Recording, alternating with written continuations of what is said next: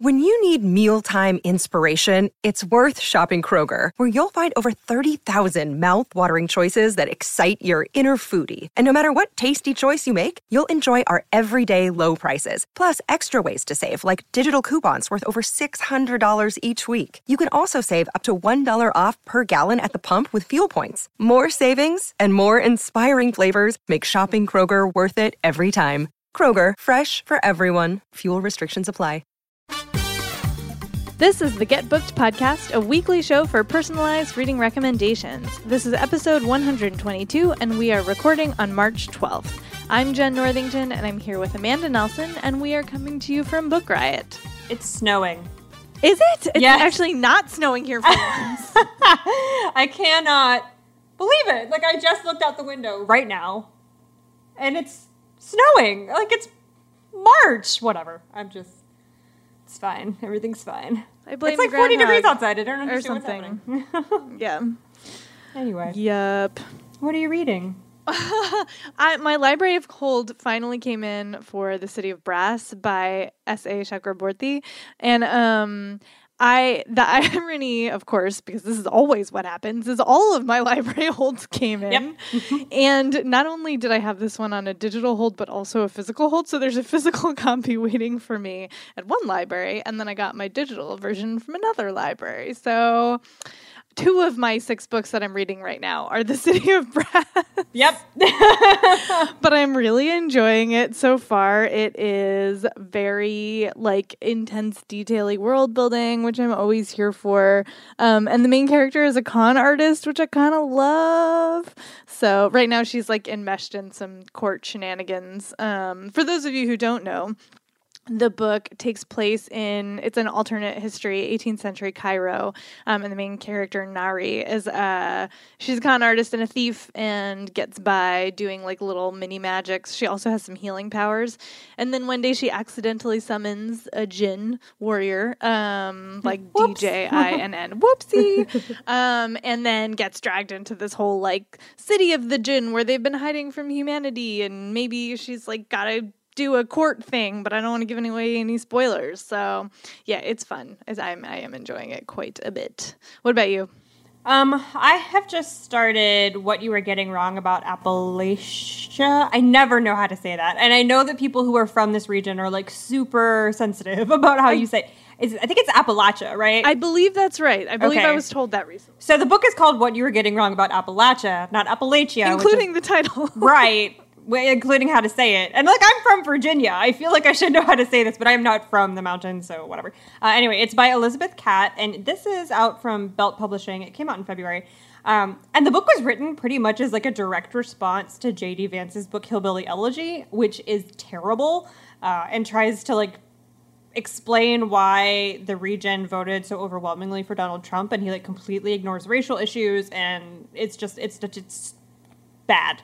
And her book is an answer to that and is like looking more thoroughly at the stereotypes that people have about the region and the ways that we have decided that you know these just like poor racist backwoods folks are too dumb to know better than to vote for Donald Trump kind of stuff and like these sort of comforting lies that we tell ourselves so we don't have to actually interact with the fact that all of America is Trump country and that most people who voted for Trump are like college educated white people. So whatever. Anyway, I'm really enjoying it. I, I've just finished the intro um, where she's giving some statistics about like the racial and ethnic diversity of the region, which I'm saying on purpose so that I don't have to mispronounce it again.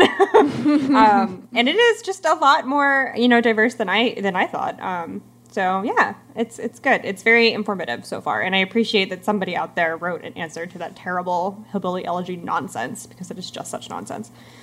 How do you really uh, feel about it though? I just, Amanda? it's the worst. and now Ron Howard's making a movie of it because like, how white can we possibly be? Like, let's just try harder. Anyway, it really gets my goat. So, how does the show work, Jen? I will tell you how the show works. this is a recommendation show which means you send us questions about what you should read next, or what your book club should read next, or what you should gift to your niece or nephew or grandparent or whoever. Um, if you need a book recommendation, we will try to give you one. So you can send us those questions either by email, it's getbooked at bookriot.com, or you can drop them in the sh- form that's at the bottom of the show notes on the site for every episode. If you have asked a question that we've answered a couple times before, we might email you a response. Additionally, if you have a super short time span in which you need a response, and we're not going to get to it on air, I will email you a response. Um, so please do indicate if it's a time sensitive question, either in the subject line of the email or the very first line of the form. And y'all have not been doing this, so we have missed some things. Mm-hmm. And I we are doing our best, but if you could put it in the very first line, the exact date that you need that you are trying to get an answer by, we will do our best. All right. So I am going to read our first question, and then Amanda's going to give our first sponsor, and away we will go. First question is from Anne, who says, I'm the English department chair at a private school in South Florida. Our summer reading lists have typically included multiple titles from Sherman Alexie, but in this week's department meeting, we reached a swift unilateral decision. We're taking him off the list. We're beginning, we're beginning to explore other Indigenous authors who we can, in good conscience, include on our list instead. Louise Erdrich immediately comes to mind, but I worry that her prose will be less accessible to our often reluctant 9th and 10th grade readers.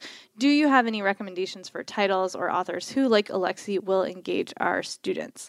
Um, before we move on from this question, I just want to say quickly that this decision from the teacher is in reference to some uh, Me Too news that has come out regarding Sherman Alexie. Um, you can Google it if you want to. So, yes. Okay, Amanda, who's our first sponsor? Okay, our first sponsor is Penguin Random House, their short story collections, just all of them, just all the short story collections in the whole world. Um, so they have some of the like buzziest, legitimately the buzziest short story collections coming out in 2018. So, and Random House has a really great history of working on excellent short story collections. So, like from Curtis Sittenfeld's You Think It, I'll Say It, which was her first collection, to Den- National Book Award winner Denis Johnson's The Largesse of the Sea Maiden, which was published post posthumously. Humously? Posthumously. Posthumously, thank you. One day I will know how to say words out loud with my mouth. Um, yeah, which was also from Random House. So if you really liked, uh, you know, Phil Klay's Redeployment, if that was a book that really got you, then Will Mackin's debut short story collection, Bring Out the Dog, is for you. It'll transport you right to the front lines. It's outstanding prose. George Saunders called it near miraculous, which is, you know, coming from George Saunders, who is the short story writer, I, I think, like, if we had a hat to put on him, that would be the hat.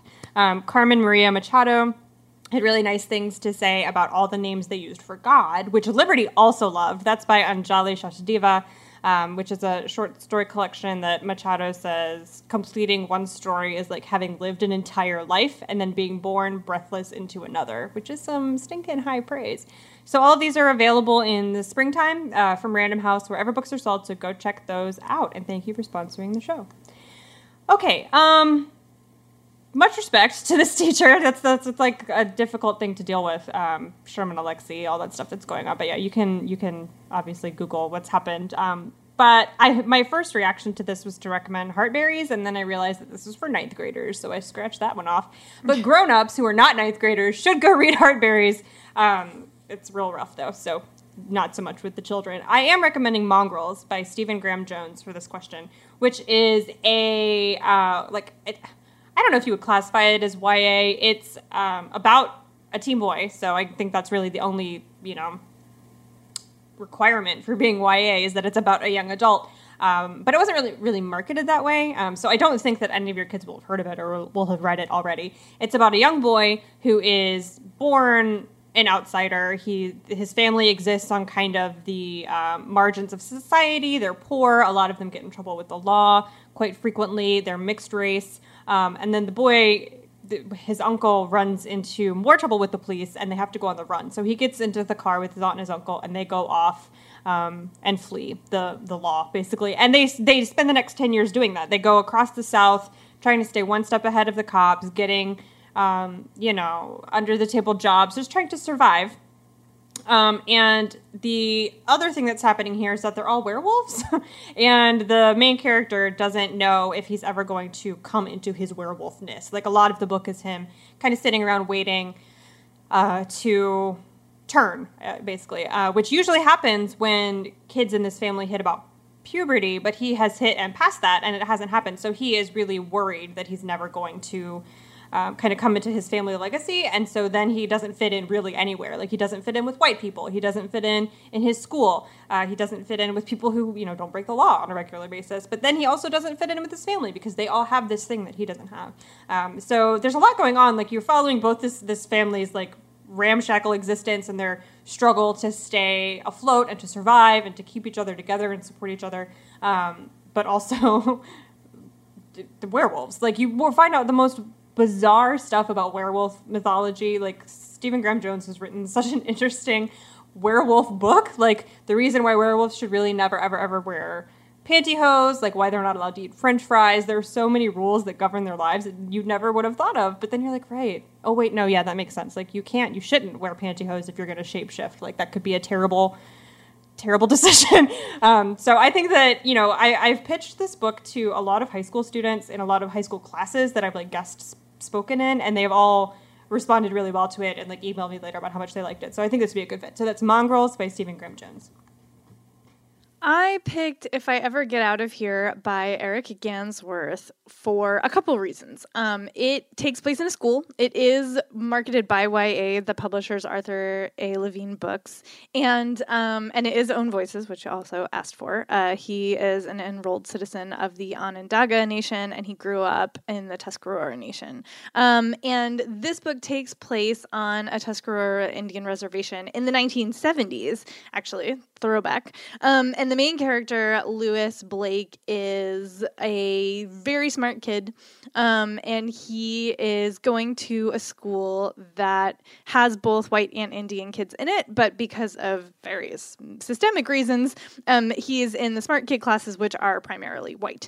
Uh, so he is pretty isolated at school and then when he's back on the reservation, he has like one or two friends and you know his family, but he's not a super social kid.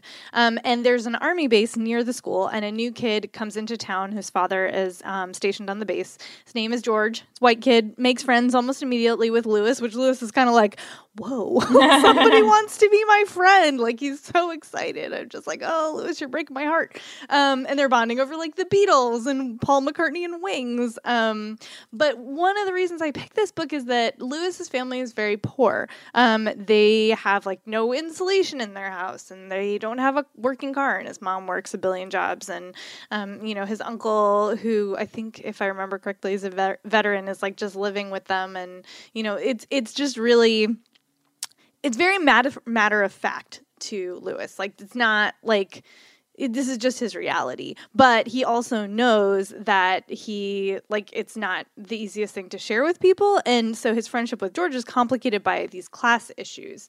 Um, there's also issues of bullying in the school and a bunch of other stuff. Um, but it felt as I'm reading it, I'm not quite done yet, but as I'm reading it, it felt so accessible. You mentioned you had reluctant readers, and the language is really very accessible, very like teenage, first person, sort of t- kind of like you would write down in your diary. Um, or is it third person? Boy, this is a sign of how into this book I am that I cannot remember the person POV that it's written in. Anyway, uh, but you really get pulled into this. Like you can see what Lewis's brain is doing without it being like overblown or you know kind of grown up in the way that he's having his feelings. Like his feelings feel very teenager to me um, but also very cleanly written about. And uh, i'm just really loving the rhythm of it. It's like a it's like a quiet sort of gem. Um, really beautiful portrayals of like how hard it is to figure out how to make friends when you're you know going between two worlds. And the prejudices on both sides and then of course the inherent racism that he has to deal with. I, I'm really, I'm really digging it. So that's If I Ever Get Out of Here by Eric Gansworth. And then I'm also going to leave for you a link to a post on the site YA and Interrobang that put together an Own Voices Native American authors list that includes a ton of great authors, including a bunch of um, women uh, who write for, like, other than Louise Erdrich, which um, we haven't talked about here, but they do a great job of, of uh, including those there. So that will be in the show notes for you. Okay, question two is from Megan, who says, I'm traveling to Key West in April and would love to read a fiction book set in that area. I'm not too picky about the time frame when the book is set, but preferably the 40s or later. Um, okay, so I my book takes place in 1935, so I like missed you by five years, but it's I feel like it's close enough, and it's very entertaining. So I picked Hemingway's Girl by Erika Robuck. I don't know that you can be a bookish person going to Key West without getting a little bit into the Hemingway stuff. Um, so that's why I went with this one. And this is about a girl named Marielle who was 19 and she is the daughter of a fisherman who is American, and her mother is Cuban, and her father has died, and she's really struggling to help support her family, her two sisters, and her mom.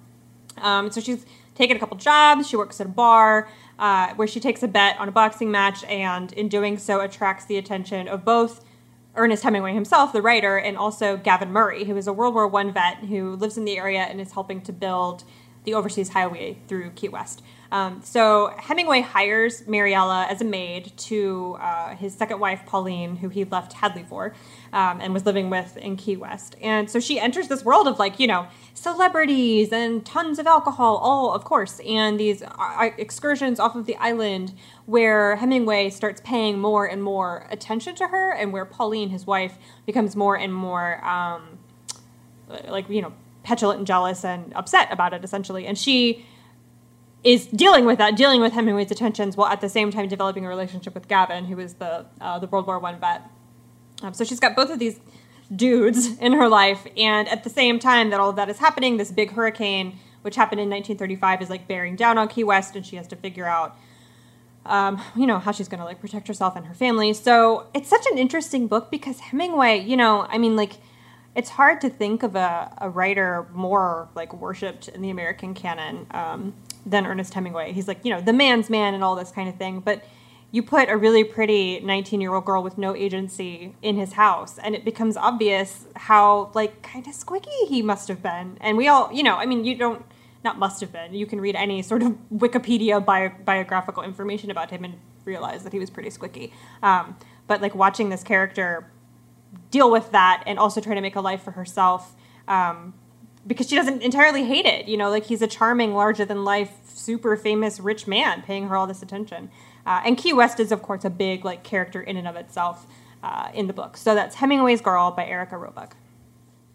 I it's funny we accidentally, not surprised though, with the 1940s direction, um, picked books set right around the same time. Mine is also sort of late 30s, right around the time of the Okeechobee hurricane, um, and it is "Their Eyes Were Watching God" by Zora Neale Hurston. It moves sort of through some time, so like start like 20s, 30s, 40s. Um, it spans uh, this woman's life. Her name is Janie Crawford, um, and she is black. And she is sitting on her porch telling the story of her life to her best friend, uh, Phoebe. And so, and her life has sort of been divided up between these three very different men. So, um, she sort of got married off by her grandmother um, and to a man named Logan Killicks uh, when she was very young. And the reason her grandmother did this is because her the women in her family have a tendency to get pregnant very early, um, often in like non-consensual circumstances. So you know warnings for that. Um, and uh, and so she's like, well, you know. Janie's going to get married to a man for a real marriage, and that'll take care of her. Um, but this guy that she ends up married to is not really that interested in Janie as a person. Like he just wants her to be his domestic helper, and that's about enough. Um, so she runs off with somebody, another guy, who takes her to uh, Eatonville, Florida, and like you know starts a general store, and he wants her to be his trophy wife. Like she she is not supposed to be like a domestic helper; she's just supposed to like sit there and look pretty, kind of.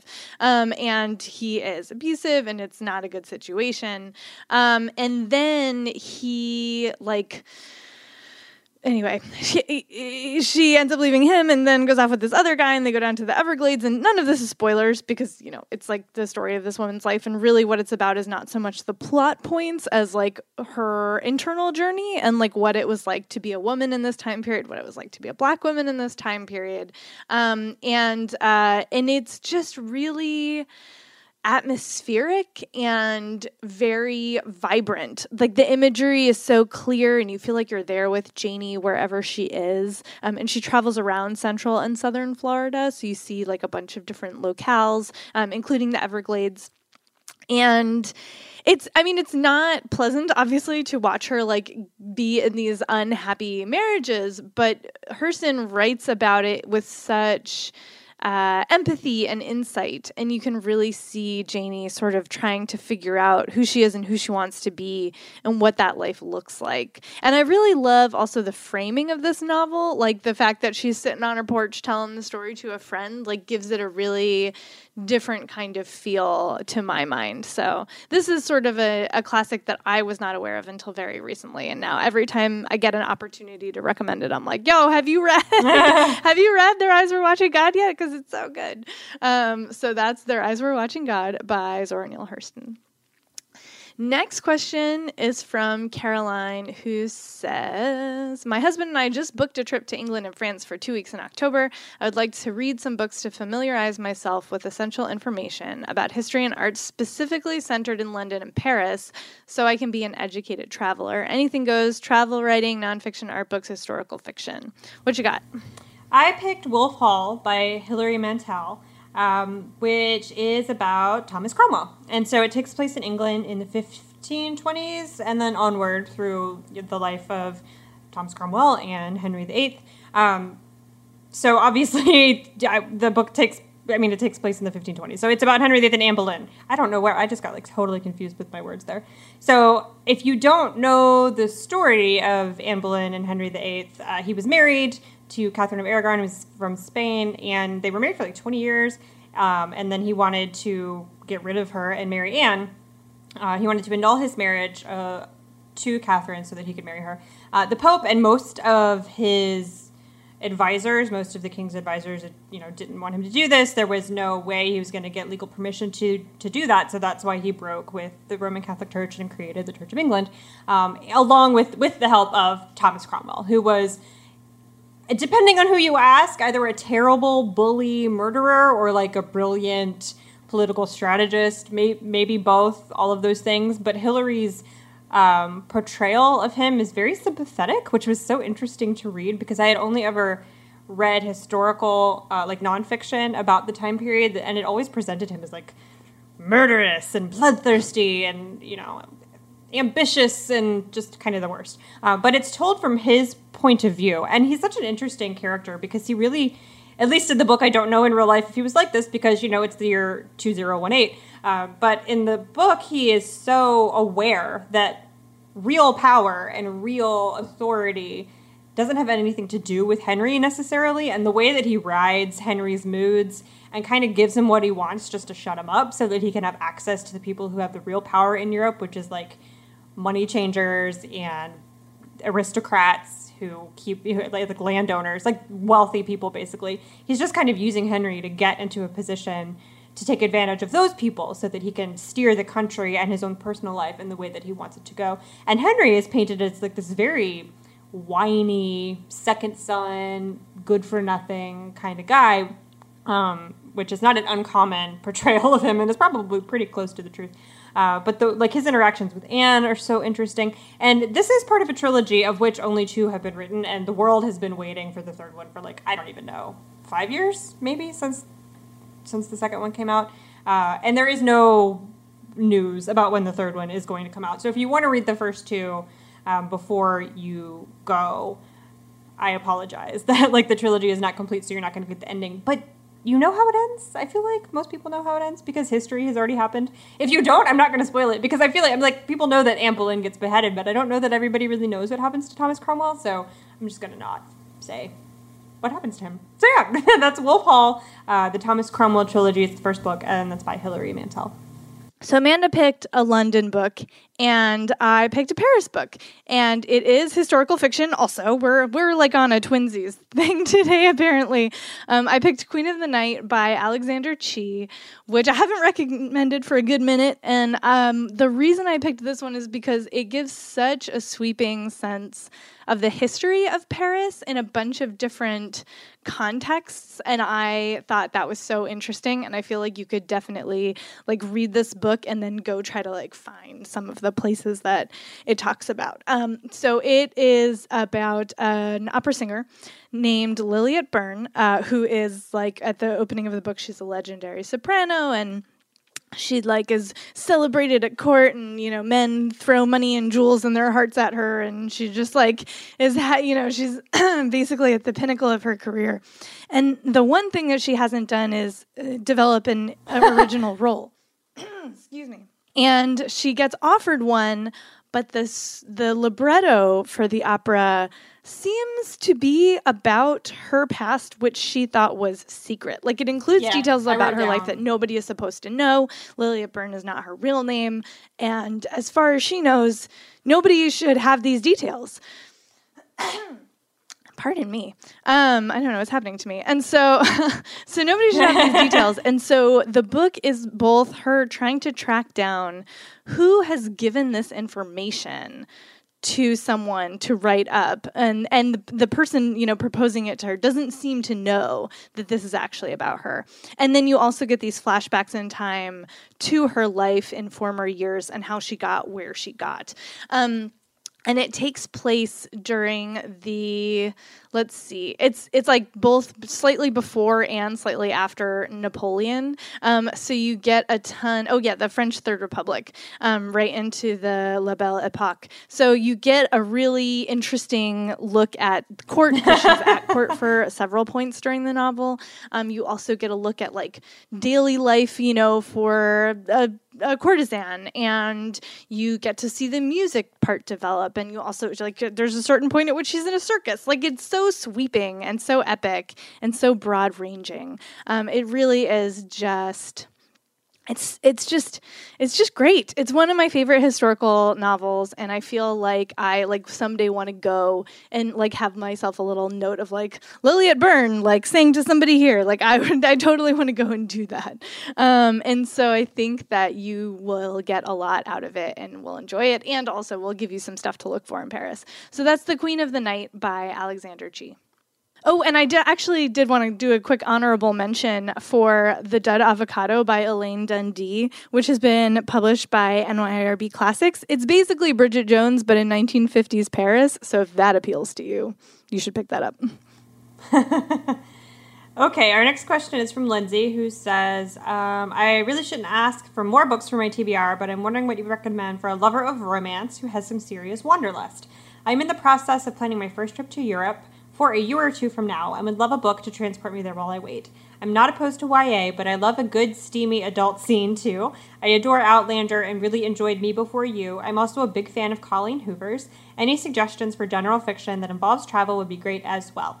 Okay, I went straight romance with this one, which is what Outlander is. Don't tell the lady who wrote it because she doesn't like hearing that, but whatever. Um, so I picked The Suffragette Scandal by Courtney Milan. Ooh, this is the fourth book in the Brother Sinister series, but you don't need to have read the other ones. As we've said several times about romance series on this podcast, you don't need to have read the previous ones to read the ones that come after it. It's fine. But it's an excellent series. So if you do want to start at the first book and work your way up to this one, I endorse this message because all of them are great. Um, but I picked this one because it has a historical bent to it, uh, which Outlander does as well. So I think that it'll uh, appeal to you maybe more than the rest of them just because it has that angle going on. Um, so you're following a woman named Free. Well, her name is Frederica, her nickname is Free. And she is the editor of a newspaper, I think it's called the Women's Free Press in the book. Um, and it is a like radical rag for women's rights kind of a thing and she is fighting for women's suffrage and she um, because of this uh, deals with a lot in her life. She has a lot of death threats. She gets assaulted. Um, her she gets threats on like her business like people threaten to burn it down. It is vandalized a couple of times. But her and her employees who are all women are like trucking on. Like they're doing the thing. They're fighting the good fight. And then um, an aristocrat who has whose advances she has spurned has decided that he's going to destroy, like, do everything that he can possibly do to destroy this newspaper, both because he doesn't, because he's a misogynist, and also because she said no to his advances and like how dare she you know? Um, and so she's doesn't know that this is happening like this threat is coming but his brother does. His name is edward uh, the brother who is our hero. And he does not get along with his family. His his uh, he's been abandoned by them um, his like aristocratic family they are very much enemies and he has in his life in order to survive become kind of like a rogue, like he's a forger and a thief and a blackmailer and all of these things. And he decides when he find out finds out what his brother is planning to do to this woman, he decides to go to her and help her in order to get revenge on his brother for the stuff that he did to him. So he goes to her with all this information about this guy. They're like, you know, common enemy, um, and tries to blackmail her into, into helping him do this thing immediately, but she's too smart. And so the, the, thing that I really liked about this one is that like Edward's an aristocrat, but he's not performing that. Like he's not living as an aristocrat in the book. And Frederica isn't at all. So like she's not this isn't like dukes and, you know, um, balls and stuff like that. Like there's political stuff happening here. They fall in love in marches, basically. Um, and there is no uh, real marriage. Like she's not here for that. Free is not looking to become an aristocrat's wife. She doesn't. Once she finds out like who he is for real, um, she's not really looking to become anybody's wife because she doesn't want to be property and she doesn't want to give up her rights. So there's a lot of political stuff going on here and a lot of um, interesting historical facts that Courtney Milan weaves into it about the suffrage uh, movement in the UK. So that's the suffragette scandal by Courtney Milan. I also went romance with this, and I have a road trip romance for you, but it's a Regency road trip, so it takes place in a carriage. It's The Rogue Not Taken, which is the first for once um, in the Scandal and Scoundrel series by Sarah MacLean. Um, and it is about the youngest of the Talbot sisters who have been scandalizing society um, with their coming out. They are the daughters of, I believe he's like a coal merchant who has, you know, he's nouveau riche and so they have all the money so they are trying to like be part of high society but everybody knows that they're not really aristocrats and it's all very um snide. And um and she gets in an altercation at a garden party um pushes one of her sister's husbands into a goldfish pond and then is like oh shoot like i am now a target of you know scandal and i have to get out. I just am gonna run away. She decides to run away. She doesn't she hates high society. She just wants to like not be in the public eye. She just wants life to be quiet. So she's like whatever i'm just gonna leave london and it will be fine um, but the carriage that she flees on belongs to the Marquess of Eversley, uh, whose name is Kingscote, and he discovers, like, he's on his way to the Scottish border and finds his stowaway and hijinks ensue. Um, and it's very like it's very interesting because she is fighting her reputation. Like he immediately assumes that she's trying to trick her, trick him into getting into marrying her. Like going to claim that he ruined her by stowing away in her in his carriage. Um, but she's like, I want zero things to do with you. If you could just drop me off at the next inn, that would be great. Um, and he's like, I can't leave a woman alone. And then they have all of these, you know, push me, pull you situations to go from. And Sophie is really sharp. I love her. She's great. Um, and they have the, the Sarah MacLean writes a real steamy romance, so there are definitely uh, adult steaminesses for you in there. Um, and I love this series a whole lot, uh, in part because with this framework of the sisters, you really get women sort of it not only in relationship to the men in their lives but also to the other women in their lives and sometimes that's complicated and hard as we know all know if we have siblings um, but it's also important and i really love how this book how this whole series in fact uh, deals with family as well as with love. So that's the rogue not taken by sarah maclean Oh, and it's time for our second sponsor, which is us. It's Insiders. Uh, it is basically it's Booktopia, and you're invited. Um, what it is is it's our exclusive content for subscribers, and it includes things like the amazing new release index, which is interactive and is curated by Liberty from all the books.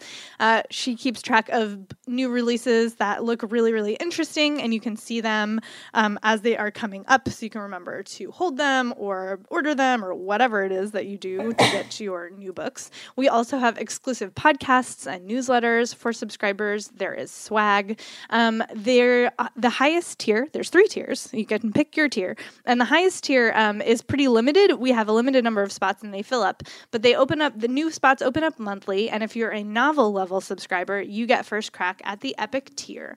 So you should definitely check it out. We have a lot of fun. It's it, the new release index is essential to my reading life at this point. I don't remember how I lived without it.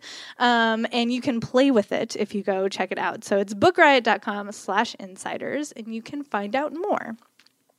All right, our next question is from Radhika, who says, My request is a fictional book that takes place during World War One. I've been really interested in the era lately and want something that's fairly historically accurate. I recently read the Maisie Dobbs series and wanted something that takes place during the era as opposed to after. I recently read Overseas, and while that was mainly eye rolling, it made me interested in the era. I'm open to anything and love weightier novels, i.e., The Amazing Adventures of Kavalier and Clay, but I'm also an avid romance reader and love historicals. The longer, the better. What you got, Amanda? I picked The Summer Before the War by Helen Simons- Simonson, who wrote Major Pettigrew's Last Stand, which I love. Um, and so this takes place in 1914 in a small English town, uh, a coastal town called Rye. And it's about a woman named Beatrice who has been hired as the new Latin master in the village's school, um, which is a lot because it's 1914 and she's a woman. And so she shows up in this town a little bit more, you know, uh, progressive and pretty than anyone really thinks a Latin teacher kind of has any right to be. Um, and she herself is too busy. Like her father has just died. He's left her penniless. She just wants to like teach and write and live her life and not be bothered with all of these kind of gossipy, naggy sort of small town concerns. Um, at the same time, there's a, a, guy named Hugh who has come to town. Uh, he's down from his medical, taking a break from his medical studies, and he's visiting his aunt. Her name, her name is Agatha, who lives in town. Um, Agatha is the one who got Beatrice hired, and Agatha is also married to a man who works in the Foreign Office. And because of that access she has to what she thinks is kind of insider information, she is sure and is saying to everyone who will listen that you know all the Balkans saber rattling talk of violence isn't going to come to anything. So um, the book follows this like cast of small town characters as they fall in love and have relationships and th- these conflicts um, over things like who should and shouldn't be a Latin master. Uh, and then you know the summer comes to an end, and she and Agatha, um, despite the fact that she was really banking on nothing happening, um, is completely disappointed to find out that her little town and the boys who live in it have to go to war. Um, so it's very like if this book were lit, it would be lit by like golden sunshine. like I don't know how else to like really describe it. It's just everything is a meadow and everything is tea and cakes, and it's just very warming. And the things that I love about the Maisie Dobbs series are that it sh- it doesn't shy away from showing the after effects of the violence on the people who had to fight it. And this book is really like the opposite bookend of that. Like if they were a set of bookends, this would be the first one because you're seeing these characters, the men and the men and women who are, are shocked to go to war before they really know what's coming. It's almost like heartbreaking and how simple and nice, like just nice it is to argue about, you know, Latin conjugations and not have to think about what's coming. Um, but they do. So that that shadow is all is over the book the whole time. Um, so it's you said you loved historicals. I think this would be a really good pick for that. So it's The Summer Before the War by Helen Simonson. I picked The Cartographer of No Man's Land by P.S. Duffy, which is a novel about World War One, but from the like starting point of the main character is Nova Scotia, um, which was not something I had ever read before about World War One before I picked this up. Uh, so what happens is, um, what happens is there. wow. so there's a young man named Angus who's um, part of like has been brought up to be a pacifist um, and so is not like planning to go and be part of the war. But then his very beloved bl- brother-in-law goes missing at the front in 1916 and so he goes anyway. And he's supposed to have a position as a cartographer in london from which he can like you know be in an office and research and try to find his brother-in-law. But instead he gets sent directly into battle.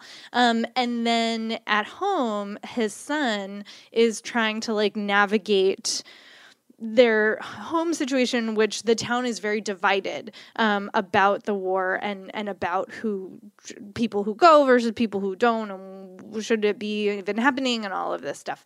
Um, and it's really it's a really sort of it's like one of those very heartbreaking historical novels where it's like the people at home and the people at the front and you get all of the feelings about all of the the full 360 feelings is what i'm trying to say here um, it's rough it's sad um, but it's also really atmospheric and really well done.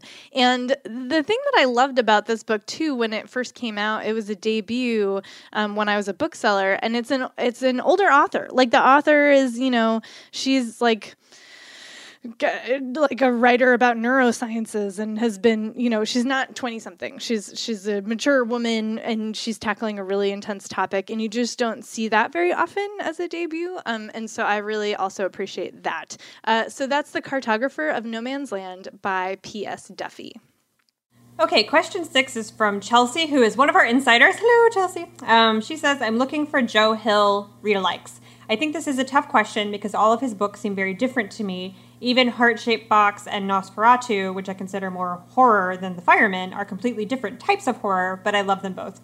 I've read the horror books that have been mentioned on various podcasts, Fever Dream and Bird Box, but I'd love any other chilling horror recommendations that you have.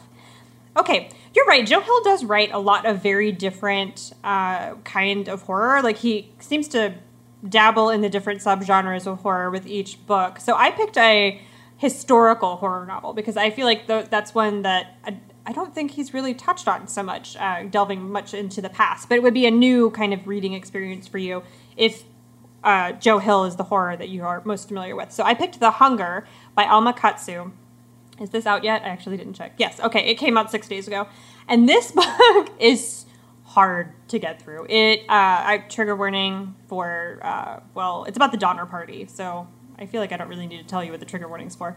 Um, but you follow the Donner Party, which uh, I guess if you don't know, in like the 19th century, it was a party of people who left to uh, take you know the tracks west to like go make their paths out west, um, and they took an experimental route that no one else had had done before in order to make time because they left later in the season than they really should have, um, and almost all of them died, and very famously, they there, were, there was cannibalism and all of, all of this kind of stuff. Um, so this is about the Donner Party, uh, but you can see that you can like hear me hesitating because I don't like thinking about the book because it's just so disturbing. but you won't be able to stop reading it. So um, you are in Independence, like the starting point of the Western Trails, right before the Donner Party leaves, and um, right before the day before they leave, one of the boys, uh, a child from the, the trail, the party goes missing, um, is found dead in like a really horrific kind of way, and that really marks the trip from the beginning. And then as they leave, terrible things start happening um, and continue to happen. Their rations run out. They start arguing with each other for no reason.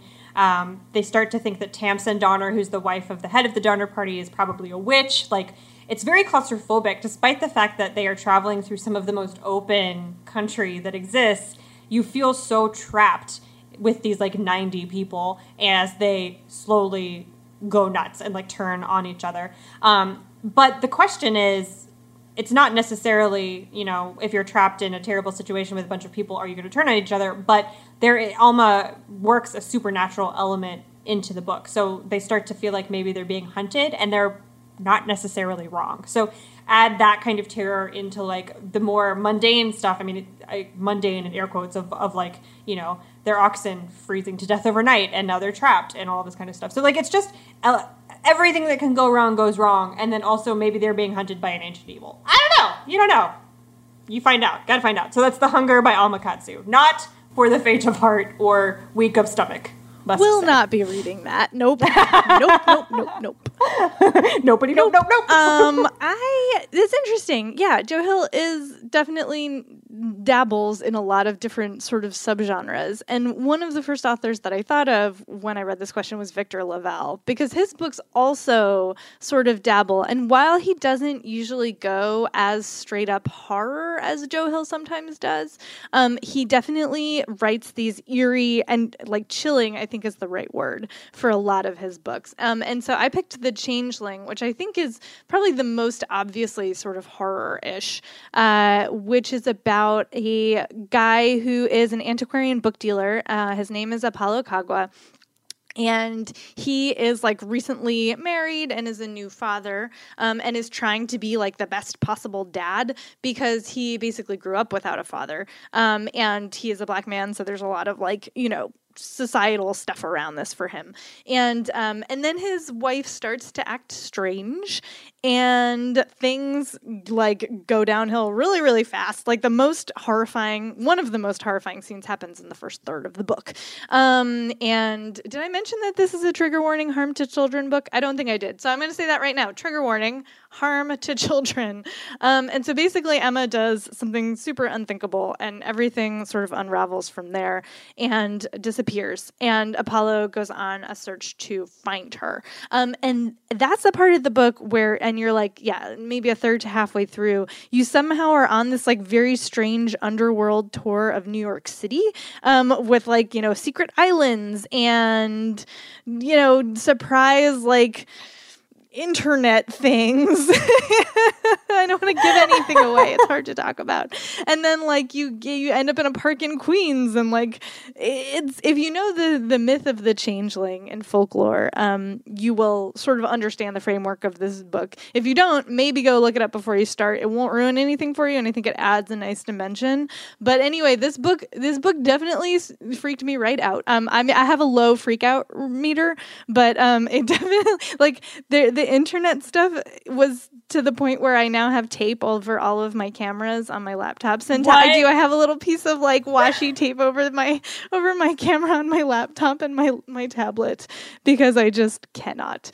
Um and it's but it's also he's doing a lot of societal commentary. Like he's thinking about what does it mean to be a parent in the digital age and like the racism in New York and all just kinds of things like that but they're woven into the book through the plot. So I thought it was really gripping and also yeah it freaked me out a bit. Uh, so that's the changeling by Victor LaValle Did I tell you about how I met him on accident at BEA? yes you texted me you were like he's sitting at a booth do you want a thing and I was like yes I want he a was thing just sitting there. Like he he did a comic, a horror. Now I can't remember the name of it, but he did a, a horror comic for Boom Studios. And I was at BEA, which is Book Expo America. It's just a trade show for publishing. And I walked by the booth. I had a meeting with the publisher of Boom, and he, Victor LaValle was just sitting there at a table, like talking to no one, doing no things. And I was like, "You're Victor LaValle," and he looked at me like.